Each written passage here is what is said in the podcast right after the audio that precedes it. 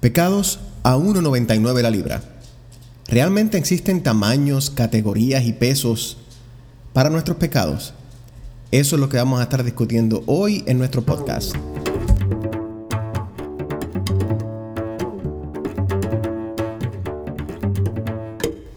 Saludos amigos y bienvenidos a nuestro tercer podcast en blanco y negro. Este que le habla es JC y estamos muy contentos con la acogida que ha tenido este nuevo segmento como parte del blog JC's Notebook. Y antes de comenzar con el podcast de hoy, quería recordarte que la mejor forma para escuchar este podcast es a través de la aplicación Podcast para iPhone o Stitcher para Android. También nos puedes buscar en SoundCloud en blanco y negro. Puedes visitar nuestra página web www.jcsnotebook.com. El tema de hoy es un tema muy interesante y surgió de una forma muy especial ya que venía conversando con mi esposa en el carro mientras manejábamos a la ciudad de Nueva York y ella me sugirió que grabara un podcast al respecto y que pusiera mi punto de vista, pues ella entendía que era importante que se entendiera este concepto que lo hemos discutido tanto en nuestros viajes en el carro como aquí en la casa. Y es en la forma en que la iglesia llama al pecador y al pecado. Para comenzar, quiero partir de la premisa de que, y la premisa es en forma de pregunta, ¿el pecado es un acto o es una condición? Y la pregunta viene porque hace unos meses atrás leí el periódico el arresto de un pastor que estaba solicitando servicios a una prostituta y fue agarrado en el acto porque la prostituta que él estaba solicitando el favor sexual era un agente encubierto de la policía. Y luego de eso el pastor lo que se le ocurrió decir fue que el diablo se le había metido por dentro y que lo había llevado hasta allí para solicitarle estos servicios a esta prostituta. De toda esta situación la iglesia se expresó diciendo que el muchacho no era pastor, que él estaba haciendo una práctica, que era un estudiante, lo removió de su cargo, lo suspendió y tomó acción sobre lo que pasó. Pero rápido llegan las conclusiones de, wow, este pastor estaba envuelto en la prostitución, en la fornicación, en el adulterio, porque aparte de todo el pastor estaba casado. Y se arma un revuelo grandísimo, la iglesia para limpiar su nombre casi siempre apunta el dedo, establece disciplina, y se limpia la casa, como dicen, y todo se crea bajo un marco de, wow, este pastor cometió un pecado que si lo venimos a contar a 1,99 la libra, este pecado le va a salir como en mil dólares. Y realmente a veces vemos pastores uh, envueltos en la codicia, en la envidia, en el chisme, en quedarse con dinero de la iglesia, malversación de fondos de la iglesia, pero son muchos pecados que no se ven, o el pastor tiene una tendencia a ser un mentiroso, un manipulador, y todo esto no se ve, pero como no se ve, quizás es un pecado de 25 centavos la libra. Y la iglesia lo pasa con ficha, porque no es, no pesa tanto. Pero ante los ojos de Dios, ¿Qué es lo que pesa? Nosotros nacimos como seres pecaminosos, nacimos en una condición pecaminosa. El acto al cual la iglesia llama pecado es simplemente una consecuencia de una condición preexistente. Por ejemplo, si tú estás enfermo y tienes un catarro, tu enfermedad se llama catarro. La nariz tupida, el estornudar, el dolor de garganta, va a depender de la severidad de tu condición. Si tienes un catarro leve, quizás te da un poquito de gotereo nasal, un poco de dolor de cabeza y con dos Tirenol se te quita. Pero si el catarro es más fuerte, vas a tener síntomas más fuertes. So, el hecho que tú cometes o la acción que tú cometes va determinado a la grandeza de tu condición o a la gravedad de tu enfermedad. Y a veces tomamos las cosas al revés. Pensamos que nuestras malas acciones son los que nos separan de Dios.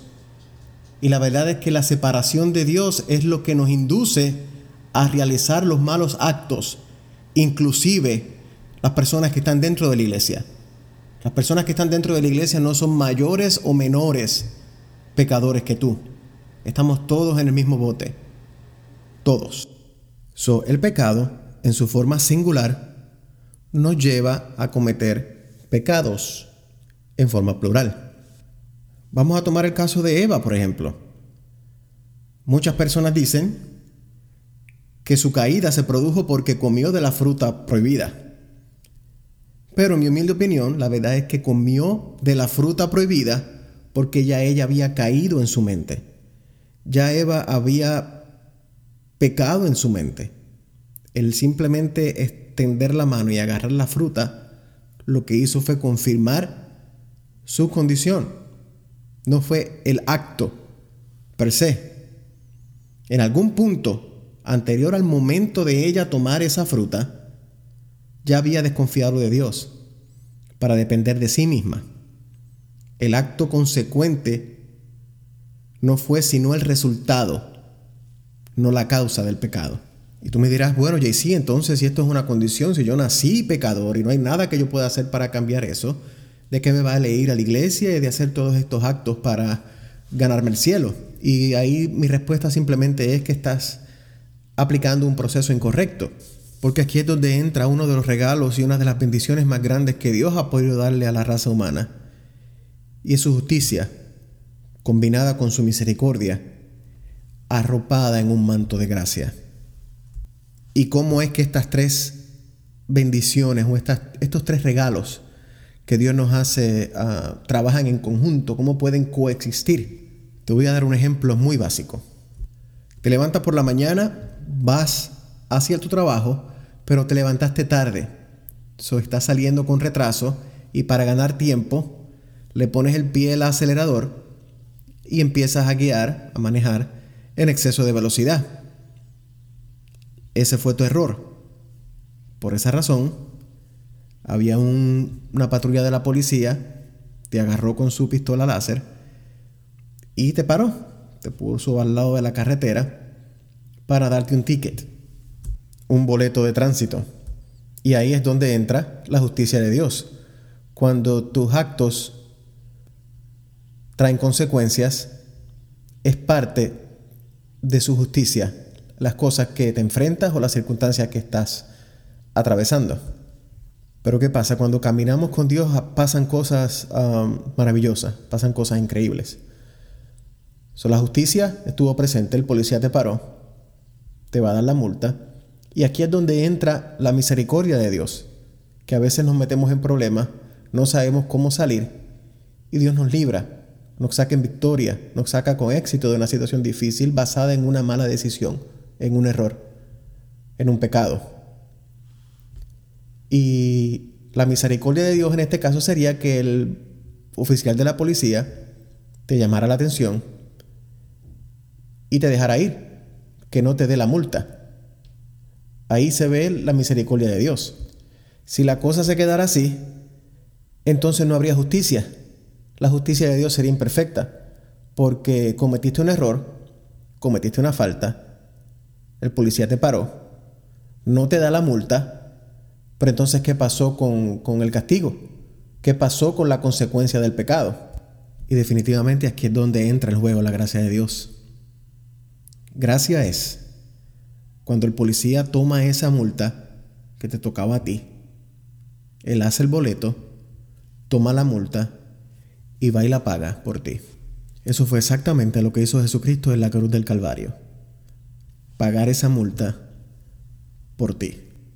Y es muy triste hoy día ver cómo la iglesia utiliza el término pecadores, pecado, para infundir miedo, para atemorizar creyentes para infundir sentimientos de culpa en creyentes y manipular doctrinas, porque no hay forma en que uno pueda comprar su salvación con los hechos. Uno depende totalmente de esa gracia, de esa misericordia y de esa justicia divina. En adición a esto, nos encontramos con los llamados policías morales dentro de la iglesia, que no es que sean de apellido Morales, es que son moralistas. Um, religiosos fanáticos dentro de la iglesia.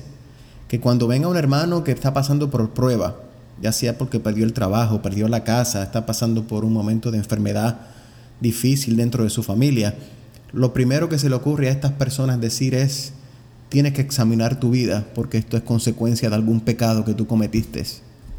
Y estos comentarios realmente son muy tristes, eh, muy triste escuchar comentarios como estos dentro, dentro de la iglesia. Cuando, si te pones a examinar, cuando Jesucristo vino a esta tierra, no lo crucificaron los adúlteros, ni los criminales, ni los ladrones, ni los homosexuales. A Jesús lo crucificaron un grupo de fanáticos religiosos. Y hoy quiero que te quede claro que en el cielo los pecados no se pesan por libra. No hay pecados de 5.99 la libra, no hay pecados de 3.99 la libra, no hay pecados de 1.99 la libra, ni de 10 centavos la libra. El mentir como el asesinar, la consecuencia de ese acto es simplemente una separación de Dios. El nivel del acto representa um, cuán desconectados están las personas de, de la fuente de vida. Y aún dentro del liderato de la iglesia existen muchos pecados enmascarados, maquillados, porque no se ven pero a ellos les resulta muy fácil señalar y apuntar con el dedo a los homosexuales, a las personas que han pasado por divorcio dentro de la iglesia, a, personas que han adulterado, en fin, estos pecados que la iglesia les pone un peso, eso es fácil señalarlo, pero los que tú estás cometiendo como líder de iglesia, como persona ministro de una iglesia, esos pecaditos los tienes muy bien escondidos dentro de ese traje que tienes puesto ese traje de cristianismo. Pero lamentablemente para ti esos pecados no están ocultos ante los ojos de Dios. Ahora bien, imagínate este caso. Supongamos que en la casa del frente de donde tú vives vive una mujer viuda y que cada domingo en la tarde tú como cristiano te encargues de cortarle la grama a esa, a esa viuda. ¿Esa acción es buena o mala? Bueno, probablemente desde el punto de vista de la vecina es una buena acción. Pero ¿qué acerca de mi propio corazón, de tu corazón? El cortarle la grama a la, a la vecina, a la viuda, a la viejita que vive al frente, ¿cómo eso podría ser un acto de pecado? Si yo le corto la grama a la vecina de al frente con el solo propósito de que mis vecinos me vean y de que piensen que soy una buena persona, que soy un buen cristiano, miren lo que estoy haciendo por, por la vecinita de al frente, por la vejita. Porque para mí es sumamente importante mantener una imagen de, y ser percibido por la iglesia como un hombre puro, santo y casto. Lo cual no existen, pero eso es lo que quiero lograr con cortarle la grama a la viejita del frente. O quizás sé que la viejita del frente es una señora adinerada y le estoy cortando la grama simplemente porque sé que me puede dar un buen dinero de las intenciones del corazón es que se basa el pecado.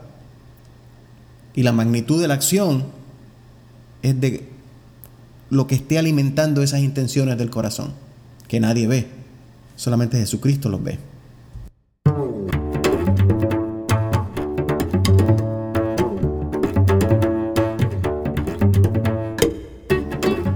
Espero que esto te haya ayudado a comprender un poquito la esencia de lo que es el pecado y de que no debes permitirle a ninguna denominación religiosa juzgarte, señalarte y sacarte estos trapitos al aire, porque ante los ojos de Dios los pecados no tienen tamaño. El pecado es simplemente una acción que te separa de Dios como consecuencia de una condición. Tú no eres peor ni menos que una persona que asiste a la iglesia. Ante los ojos de Dios tienes un valor inmenso, increíble. En esta mañana, en esta tarde o en esta noche que estás escuchando este podcast, te invito a que le abras tu corazón a Dios en forma íntima, en forma personal. Date la oportunidad de conocerle. Ya verás que tu vida va a cambiar de una forma increíble. Este que te habla JC espero que nos puedas visitar también en nuestro blog www.jcsnotebook.com. Nos puedes también encontrar en Twitter y en Facebook. Nuevamente te recuerdo que la mejor forma de escuchar este podcast es a través de la aplicación podcast para iPhone o Stitcher para Android. Espero que tu confianza en Dios nunca se acabe y que tu fe en Dios nunca desfallezca.